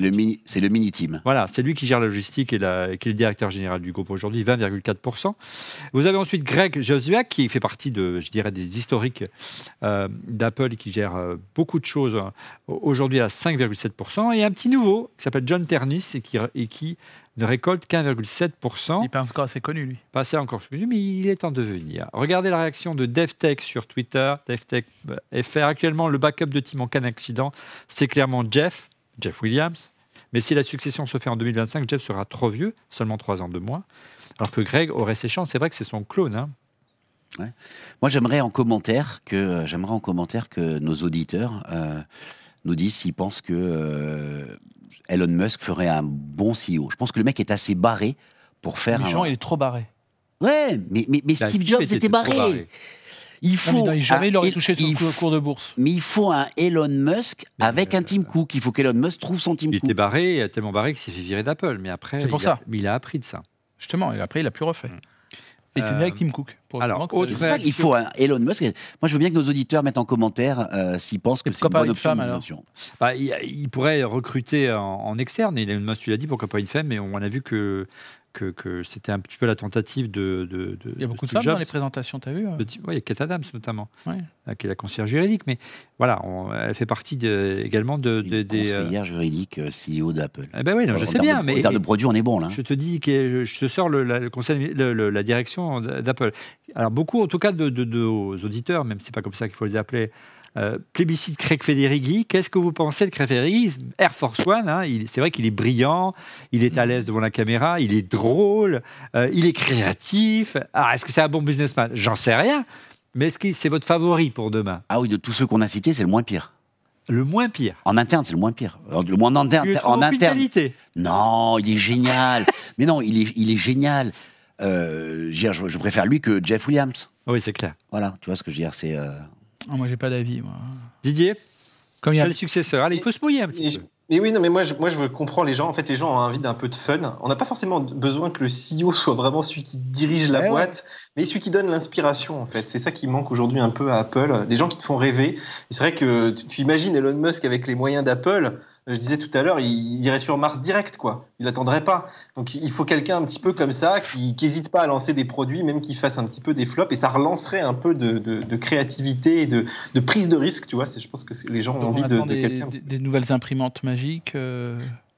Mais Jeff Williams pourrait faire un super numéro 2, un, un externe qui serait un petit peu barré. Moi, je verrais bien. Recréer le duo magique euh, entre Steve et, et Tim avec un Elon Musk et un gestionnaire à côté qui le calme en disant bon mon coco crée des produits moi je m'occupe de la, de la commercialisation de la logistique et faire tourner la boutique et, du cours de bourse. En gros c'est ça. Mais ça tu peux pas le dire sinon ça fait et, le duo qui formait avec Wozniak c'était quoi comme duo?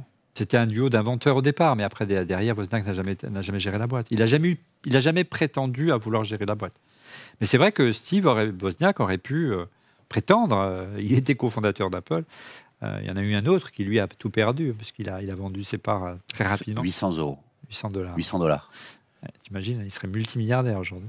Euh, bref, mais bon, on va voir. On, va, on aura le, le fameux de l'histoire. J'espère qu'on sera toujours là pour, pour le commenter ensemble. En tout cas, c'est avec beaucoup de plaisir. On arrive au terme de cette émission. Dernier chapitre, on garde les bonnes habitudes de saison en saison. C'est les coups de cœur. Les coups de cœur, et on commence tout de suite avec, avec la personne qui est sur Skype et c'est Didier. Eh ben oui, alors ce coup-ci, je vais pas te présenter une voiture, mais c'est quand même un véhicule électrique. Ah. Alors moi je, moi, je suis devenu un espèce de petit bobo des villes à me balader en trottinette. Je trouve ça génial, j'ai plus besoin de voiture et tout. En plus, je peux l'amener jusque dans le bureau, mais tu vois, la trottinette, si vous en avez fait à Paris, bon, maintenant qu'il y a les 30 km/h, ça va, mais c'est quand même un truc un peu dangereux. C'est-à-dire qu'on se sent vulnérable. Et euh, les premières trottinettes électriques, euh, moi j'en ai eu, enfin, je leur ai mis des kilomètres. Et elles sont devenues un peu dangereuses. Donc je cherchais la trottinette idéale en fait pour faire ça de manière on va dire sécurisée. Et j'ai trouvé mon produit. Donc j'ai publié une petite vidéo tu pourras mettre les images. Ça s'appelle la InMotion euh, L9 donc c'est une trottinette qui d'une marque qui existe depuis déjà un petit moment. Évidemment c'est chinois. Mais euh, je dirais qu'elle a un peu toutes les qualités. C'est-à-dire qu'elle a des très grosses roues. Euh, elle a un, super freinage. Elle a un, gros deck tu sais pour dessus tu peux tu peux vraiment as vraiment la place. En fait c'est un gros bébé. Ça fait 25 kilos. Donc c'est presque le, le poids d'un vélo.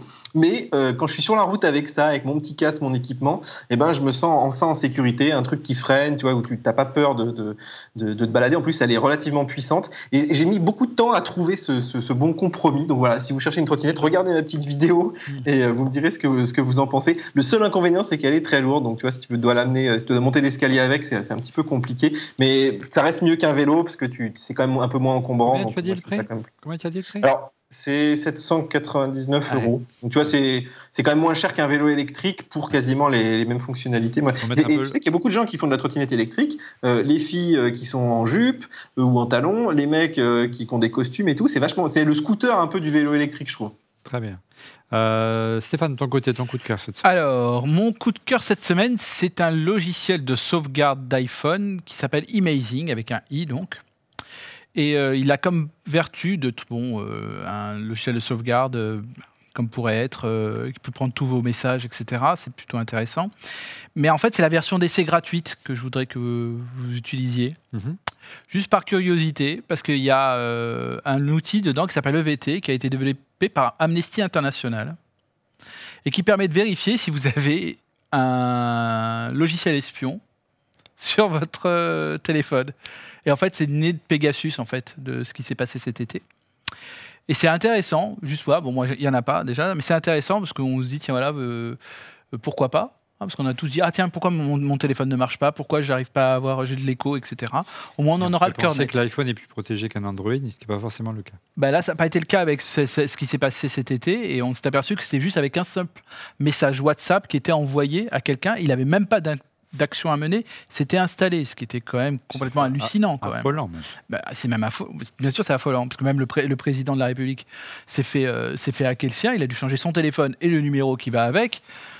Donc voilà, donc Amazing, et c'est la version d'essai gratuite que je vous encourage. vous saurez si vous êtes euh, pisté ou pas Par votre euh, mari, femme ou autre. Ou, autre, Apple, hein, si vous travaillez chez Apple. Voilà. Laurent. Alors moi, c'est une application native c'est, euh, ce sont les raccourcis. Euh, dans euh, iOS. Hmm. Alors, ils y sont aussi sur macOS, mais bon, c'est la même chose. Pour deux raisons. La première, alors il y a des choses qui me plaisent, des choses qui me plaisent pas. Les choses qui me plaisent, c'est qu'en fait, c'est quand même assez puissant. On peut faire pas mal de choses intéressantes. Donc, je vous explique. En fait, parmi les raccourcis, il y en a un qui est lié à la batterie et qui est hyper sympa. C'est-à-dire qu'en fait, ce que j'ai fait, c'est que quand mon téléphone arrive à 90% de charge, il me dit juste Laurent, ton téléphone est chargé à 90%. Quand mon téléphone arrive à 100% de charge, il me dit Laurent, ton téléphone est chargé. Ce que je fais, c'est comme une batterie de la batterie de la Tesla de, Didier. Euh, ce que je fais, c'est que quand il arrive à 90% et que je sors, je sais que je peux le prendre.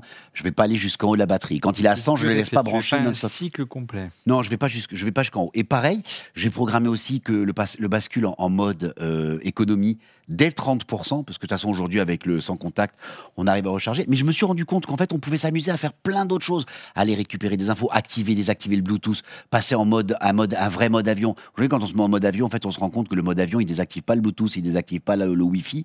En fait on peut lui dire désactive tout et du coup on se retrouve intégralement désactivé et on se retrouve aussi à passer d'une puce à l'autre, la bascule d'une puce à l'autre. Et c'est hyper puissant. Et tu peux les échanger ces, ces raccourcis? Alors oui, tu peux les, tu, peux me l'envoyer en AirDrop. oui, je peux, je peux t'envoyer et surtout il y a des, et surtout alors je vais donner deux conseils. Le premier, c'est si vous n'êtes pas développeur mais que vous avez envie de tester, allez sur Internet, cherchez. Il y a, il y a des, des, bibliothèques entières de raccourcis sympas euh, à utiliser. Maintenant, si vous êtes développeur, le conseil que je vais vous donner, c'est c'est compliqué à développer parce que c'est en fait, ils ont tellement voulu rendre ça pour des en no code que des fois c'est pas toujours logique la façon de le faire. Il faut un peu faire euh, abstraction de ce qu'on pourrait faire avec des euh, si alors euh, de programmation, mais, mais, mais on peut faire des choses assez puissantes. Et donc hier soir j'ai codé parce qu'en fait ma, ma, femme me disait mais c'est pas possible dans la nuit de temps en temps le téléphone il me dit 90 90%.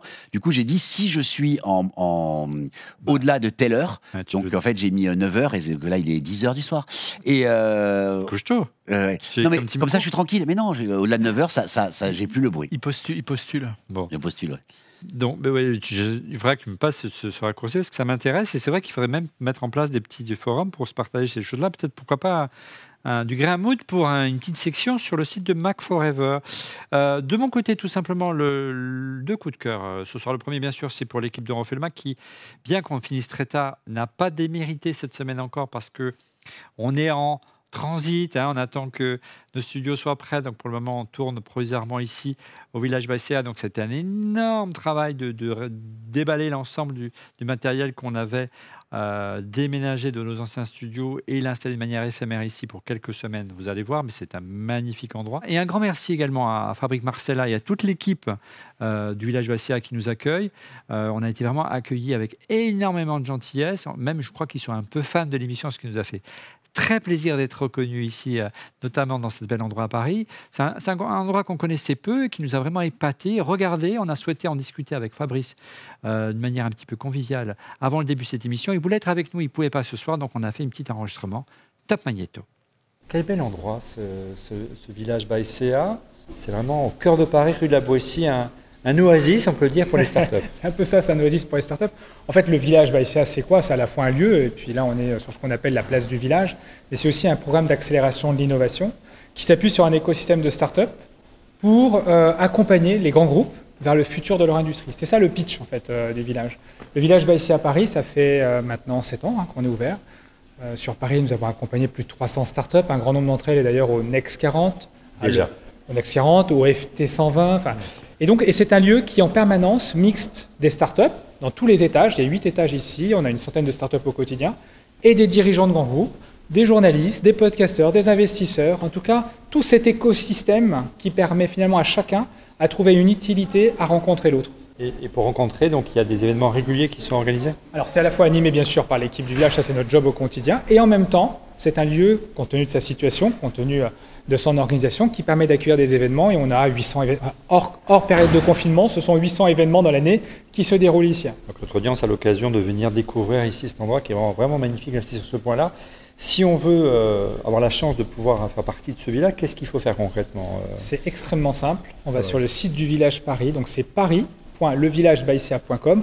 On y retrouve toutes les informations, tous les événements, notre newsletter pour être informé des nouvelles startups et de l'actu du village, et en même temps, on peut postuler, déposer son dossier quand on est un entrepreneur, qu'on a une startup plutôt dans le monde du B2B, on est en fin de phase d'amorçage, début de scaling, on a une innovation et on souhaite être accompagné par le village pour pouvoir accélérer, grandir et se développer rapidement, bah, il suffit de postuler sur le site. Et si on fait partie de, régions périphériques, donc si on n'est pas à Paris même, il y a aussi des relais en région, je crois. Ouais, merci de la relance. Il ne faut surtout pas que j'oublie les régions parce qu'on est 40 villages. On est 40 villages répartis sur toute la France. On est présent également dans deux villes en Italie, à Milan et à Parme. On est présent au Luxembourg. Et on fonctionne en réseau. Dans le réseau des villages, ce sont plus de 1000 startups aujourd'hui qui sont accompagnées. Et quand je suis une startup intéressée par le village de Bordeaux, de Nantes ou euh, de Sophia Antipolis, il me suffit de postuler dans ces villages. Et j'ai aussi la possibilité, grâce à ça, une fois que je suis sélectionné, d'aller dans n'importe quel autre village faire mes rendez-vous. Donc de venir à Paris lorsque je rencontre un investisseur parisien et le rencontrer sur la place du village. Bon, donc si on veut euh, incubé, on refait le Mac euh, en Italie, la version italienne d'On refait le Mac, on va, se mettre à l'italien. On peut postuler pour Milan. On peut postuler pour Milan. J'ai déjà des boîtes françaises qu'on a accompagnées sur Paris, qui sont actuellement accompagnées à Milan, et inversement. Il faut juste savoir parler euh, italien, c'est tout. en tout cas, merci de nous accueillir, de nous permettre d'éclore nous aussi, hein, en attendant que nos studios soient, soient prêts. On a un petit peu de retard et c'est un grand plaisir d'être là. vraiment, c'est un endroit magnifique. content de vous avoir ici. Hein.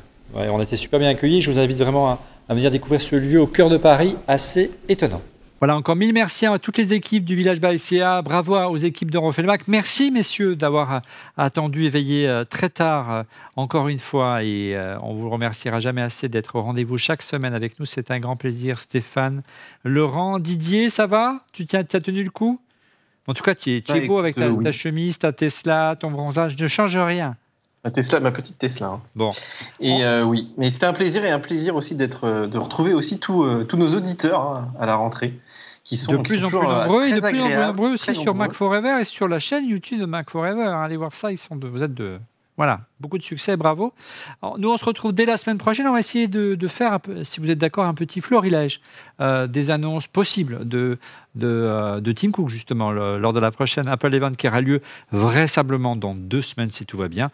On devrait découvrir les nouveaux iPhone 13 et on devrait découvrir l'Apple Watch 7 et peut-être d'autres choses. On pense notamment à MacBook Pro. On fera le, oh. ensemble la semaine prochaine de l'inventaire des rumeurs et notamment le portrait robot du prochain iPhone.